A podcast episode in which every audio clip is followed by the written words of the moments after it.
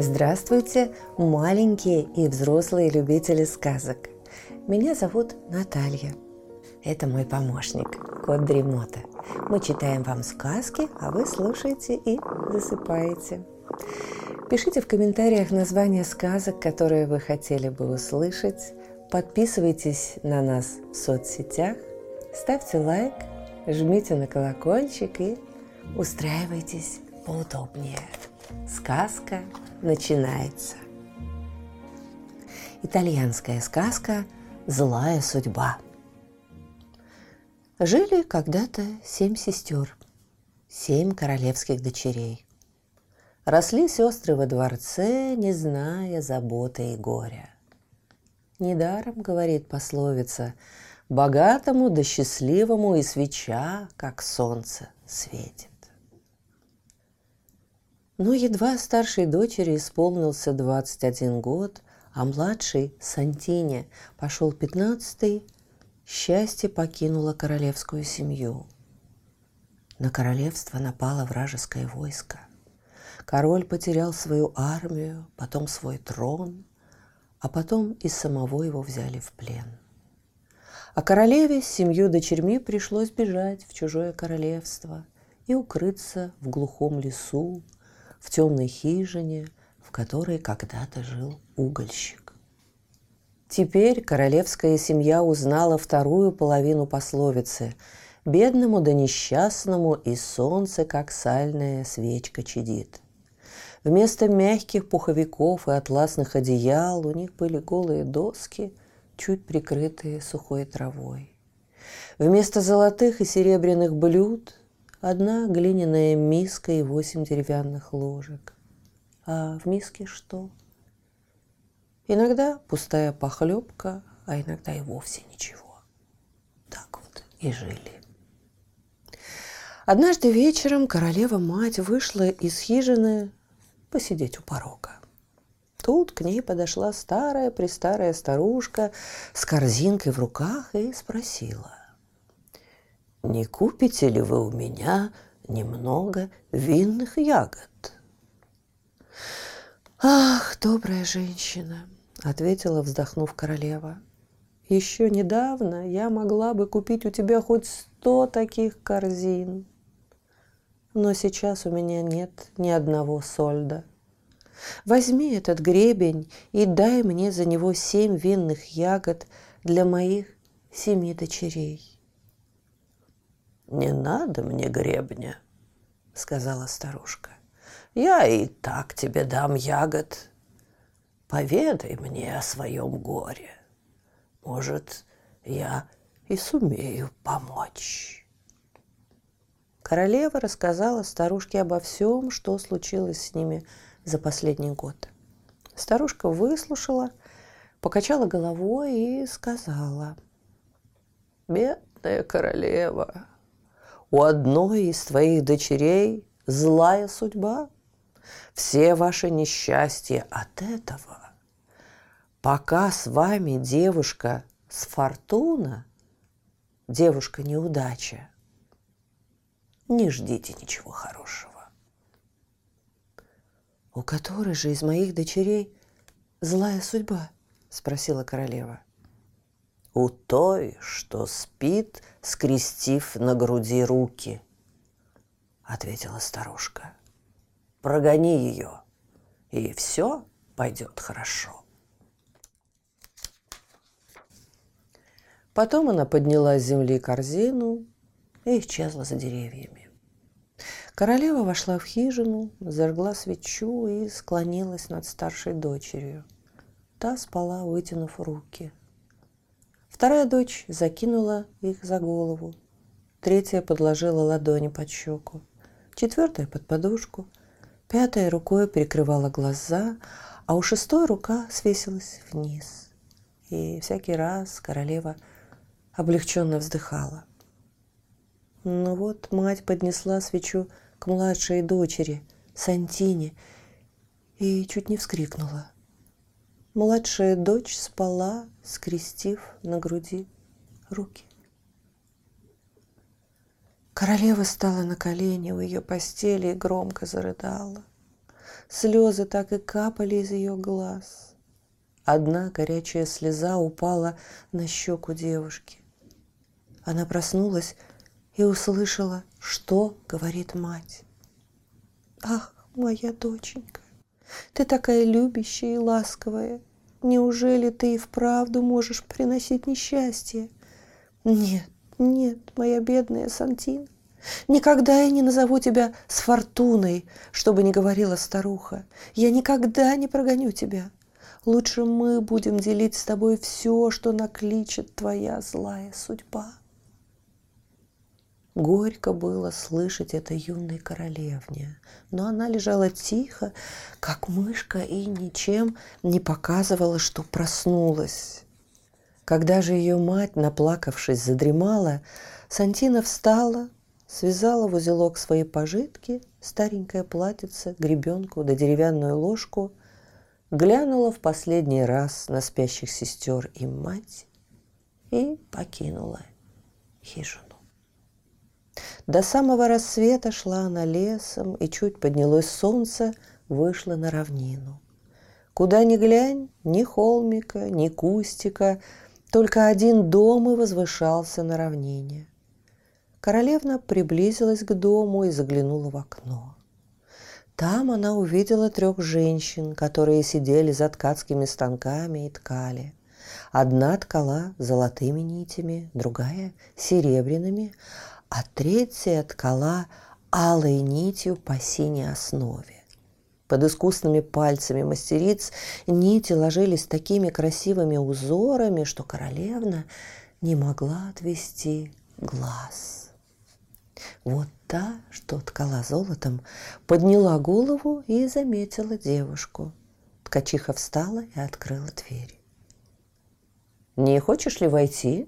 – спросила она – если позволите», — ответила королевна. «А как тебя зовут?»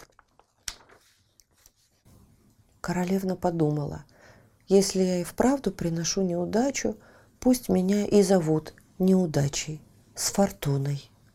Так она и сказала ткачихам, а потом добавила. «Оставьте меня в этом доме, буду вам прислуживать. А не оставите, пойду дальше». Ну что ж, — сказали ткачихи. «Оставайся». И с Фортуна принялась за работу. Она подмела пол, развела огонь в очаге и начала стряпать. К полудню обед был готов. Ткачихи поели, похвалили вкусную повариху и снова уселись за станки. Когда солнце стало клониться к закату, старшая из мастериц, та, что ткала синие и алые узоры, сказала. «Сегодня мы приглашены в гости. Путь туда не близкий, и вернемся мы только к утру. Хорошенько охраняй без нас дом. Ведь пряжа наша сделана из серебра, золота и шелка, а ткани, что сходят с наших станков, заказал сам король для свадебных нарядов невесты запри дверь за нами на засов, а мы еще снаружи навесим большой замок. Ткачихи надели праздничные платья и ушли. С фортуна все чистенько прибрала, вымыла посуду, потом положила в угол соломенный тюфячок и, задув свечу, заснула.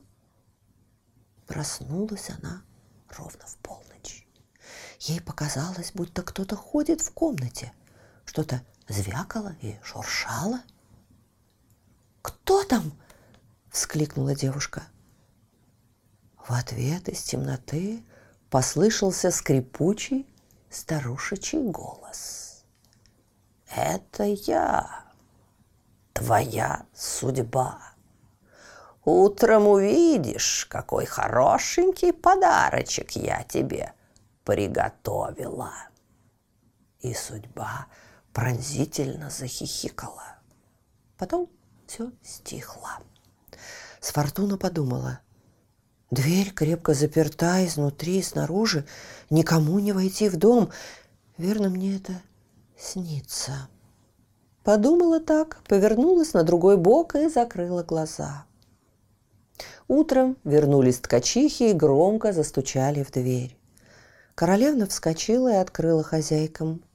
Луч солнца ворвался в комнату. С побледнела, а ткачихи так и ахнули. Дорогая пряжа была спутана и изорвана, а золотые и серебряные ткани изрезаны на куски. Вот что наделала злая судьба с фортуны. «Ах, негодница!» – закричали ткачихи на бедную девушку. «Так-то ты платишь за нашу доброту! Убирайся вон!» Пинки и толчки посыпались градом. И вот снова молодая королевна бредет, сама не зная куда. К вечеру пришла она в какое-то селение. Во всех окнах уже светились приветливые огоньки. В этот час семья собирается у очага за ужином после дня, проведенного за работой. Но ни в одном из этих домов нет места для Сфортуны. Она так и не решилась постучаться в какую-нибудь дверь. Сфортуна добрела до площади и села на каменную ступеньку крыльца богатого дома. Скоро хозяин вышел закрывать ставни и увидел девушку – «Что ты здесь делаешь?» – спросил он. «У меня больше нет сил идти», – ответила Сфортуна. «Пожалуйста, не прогоняйте меня». «Ты, девчонка, видно, не знаешь, с кем имеешь дело. Ведь я поставляю вино самому королю. Я не могу позволить тебе сидеть здесь на ступеньках. Вставай и входи в дом». Сфортуна вошла. «Залезай на эти бочки с вином и спи», — сказал хозяин. Им ничего не сделается, это простое вино. А то, что приготовлено к свадьбе короля, запечатано в десяти бочонках и хранится вот тут, в погребе. И хозяин хвастливо постучал по дверце люка в полу. Уставшая с фортуна крепко заснула. Под утро ей приснился удивительный сон, будто она сидит над ручьем, Ручей бежит по камешкам, журчит или печет, как ребенок.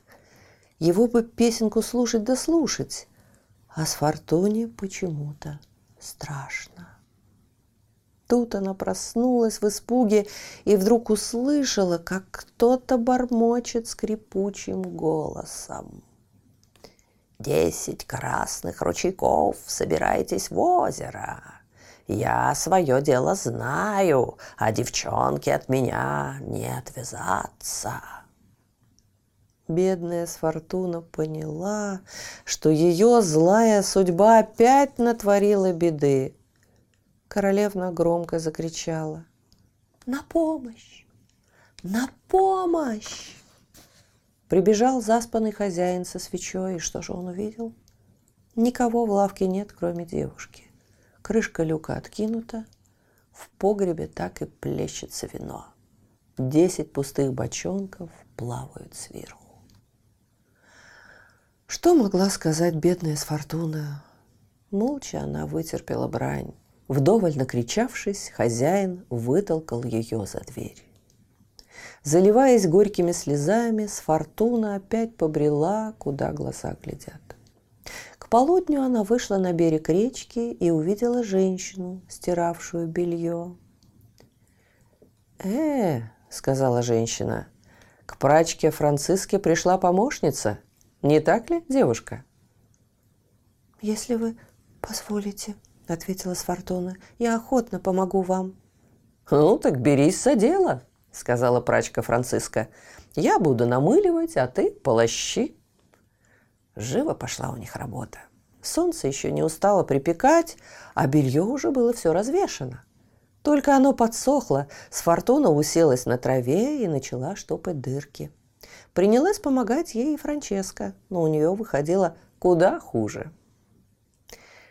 «Подумать только», — сказала прачка, — «двадцать лет стираю и штопаю белье нашему молодому королю и всегда думала, что никто на свете не может сделать это лучше меня.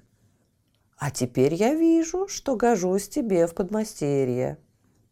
Вот что, дитя, оставайся жить со мной.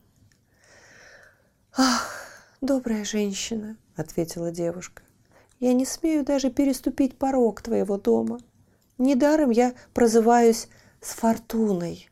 Моя злая судьба насылает несчастье на меня и на дом, в который я вхожу». «Ну, это пустяки», — сказала Франциска. «Судьба, конечно, особо важная, да ведь и человек не флюгер, чтобы вертеться, куда ветер подует. Можно и против ветра повернуть, можно и злую судьбу подобрее сделать. Посиди здесь, я скоро вернусь». Не прошло и часа, как прачка вернулась. Она принесла два больших румяных кренделя. «Возьми эти крендели», — сказала она с Фортуне, «и иди вниз по течению речки. Речка приведет тебя к морю. Стань на берегу моря и позови свою судьбу». «А как же можно позвать судьбу?» – удивилась Фортуна. «Да очень просто. Крикни погромче. Ого-го! Судьба Франчески и так три раза. Тут моя судьба и покажется. Ты с ней обойдись повежливее. Ну да, впрочем, тебя этому учить не надо. Отдай моей судьбе один крендель, поклонись от меня, да расспроси, как разыскать твою судьбу. Второй крендель подари своей судьбе. Шла, шла с фортуной и вышла к берегу моря. Три раза позвала она судьбу Франциски, и та появилась перед ней. «Сеньора, Судьба Франчиски. Франчиска посылает вам привет и вот этот крендель. И еще, если будет на то ваша милость, научите, как мне разыскать мою судьбу. «Научить я тебя могу», — сказала судьба Франчиски. «Только ты этой встрече не обрадуешься. Твоя судьба — призлая старушонка. Но если хочешь, слушай». Видишь вьючную тропинку, ведущую в горы? Ступай по ней. Когда идешь до ущелья, сверни в первую расщелину между скалами. В самом темном углу стоит печка. У печки хлопочет старуха. Это и есть твоя судьба. А уж разговаривай там, как сама знаешь, потому что с ней сам черт сговориться не может. Сфортуна поблагодарила судьбу Франциски и пошла искать свою судьбу.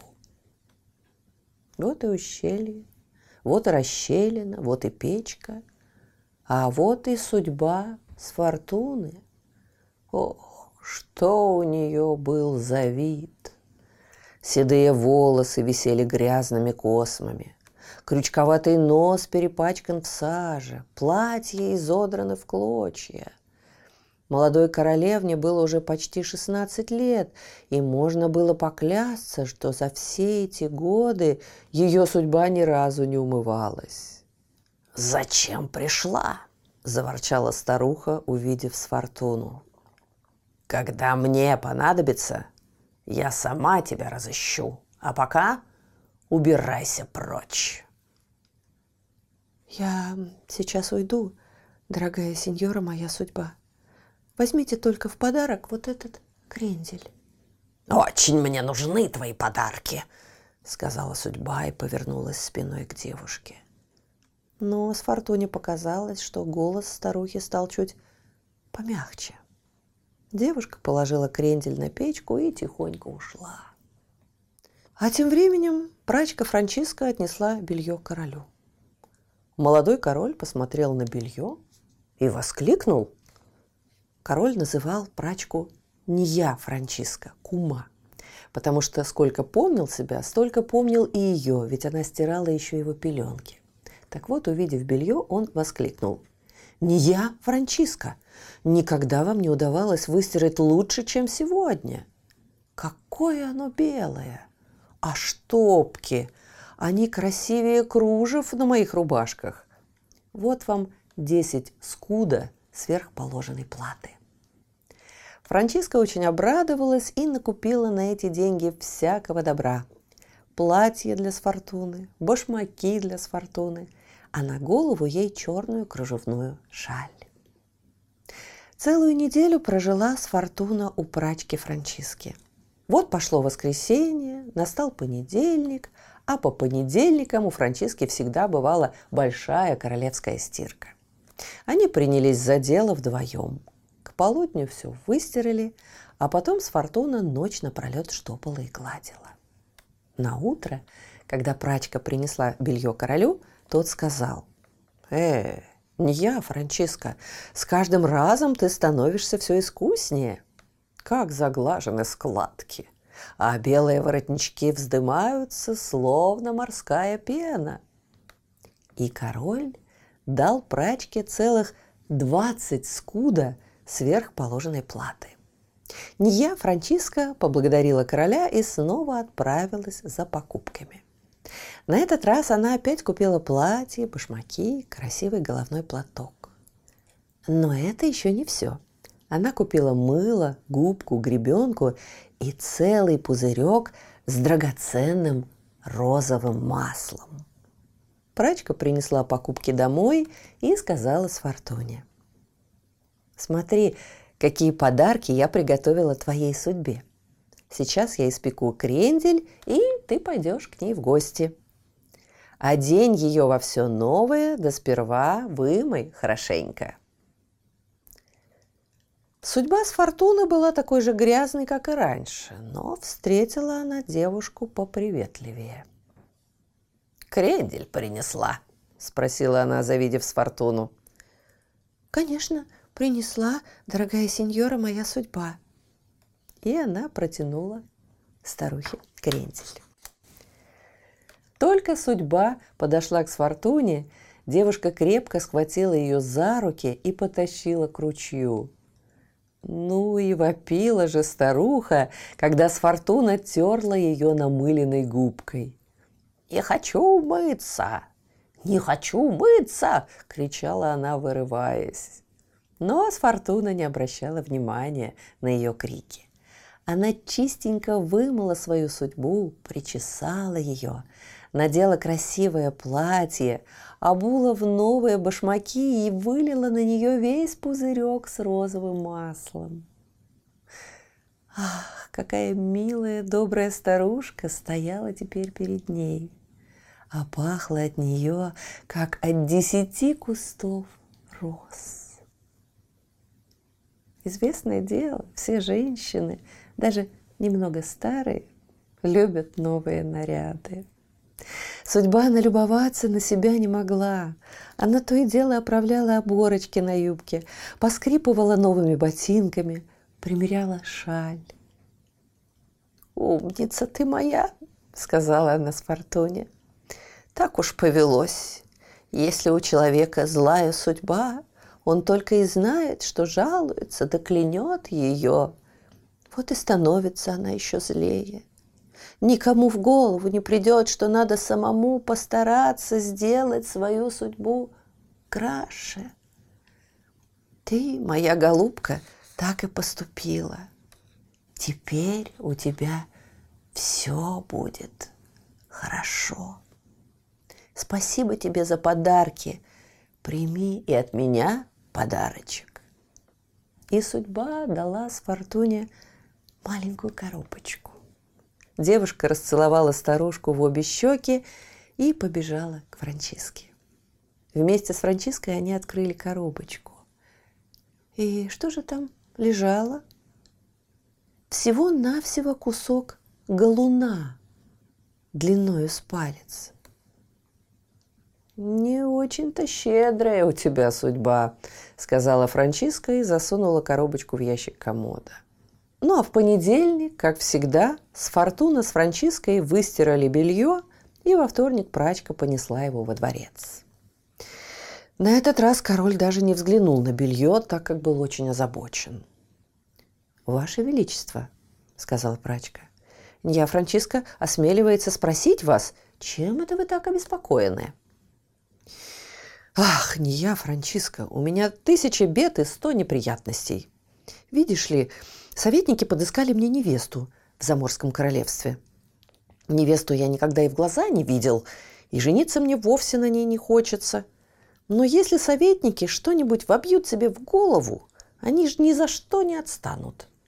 Я и согласился. «Что ж тут плохого?» – сказала Франциска. «Свадьба – дело веселое». «Ну, мне это совсем не весело. Во-первых, у меня к свадьбе нет вина.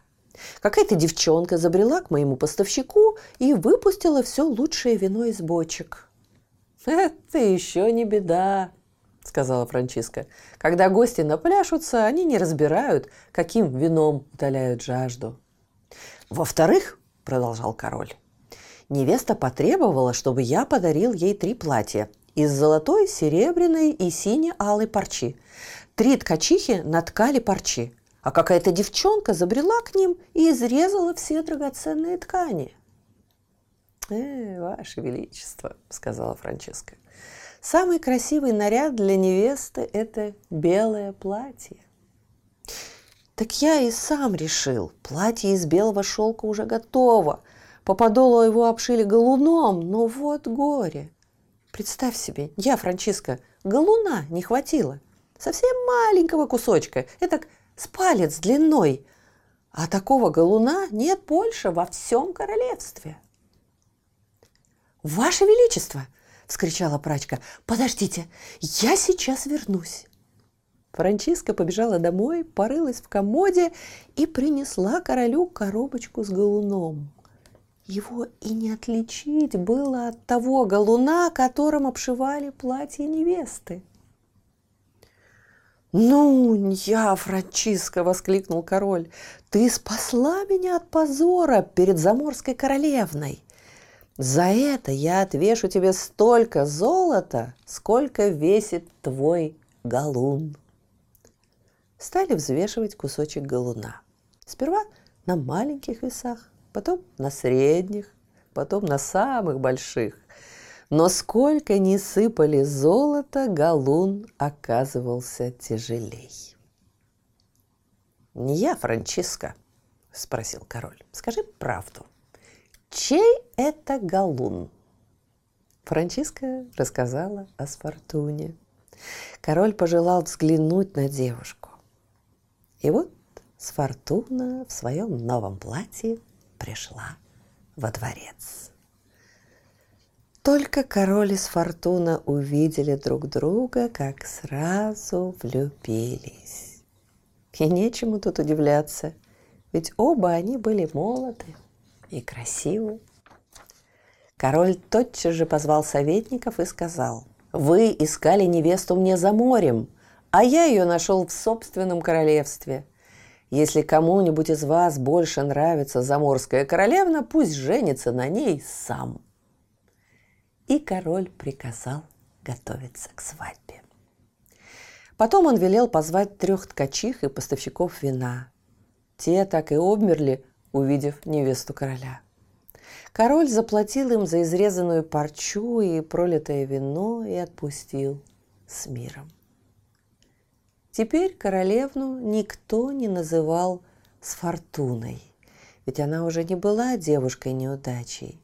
Звали ее теперь тем именем, которое дали ей отец и мать – Сантина. За три дня до свадьбы Сантина сказала своему жениху – «Ах, Ваше Величество, мне бы хотелось узнать о моей дорогой матери и сестрах и о моем несчастном отце». «Успокойтесь, милая Сантина», — отвечал король.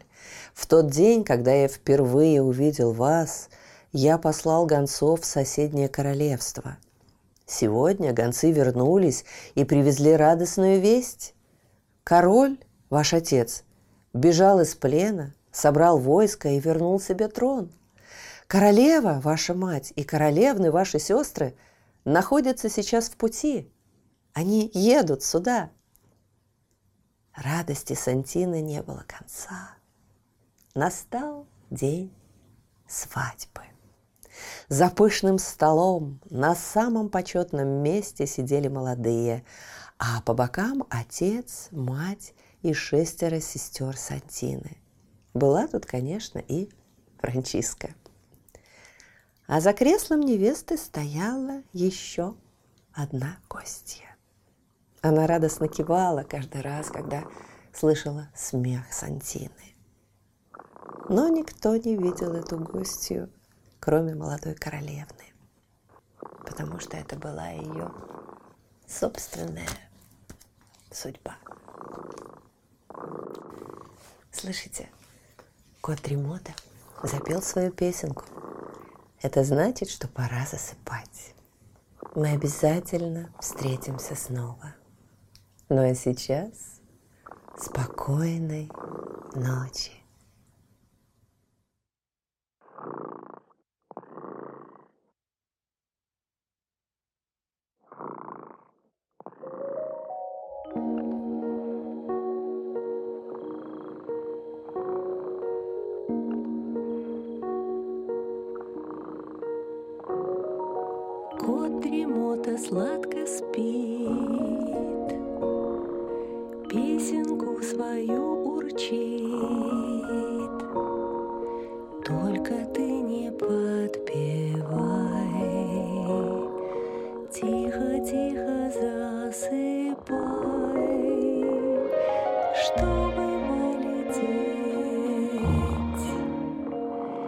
Вдаль облака. Нужно крепко спать.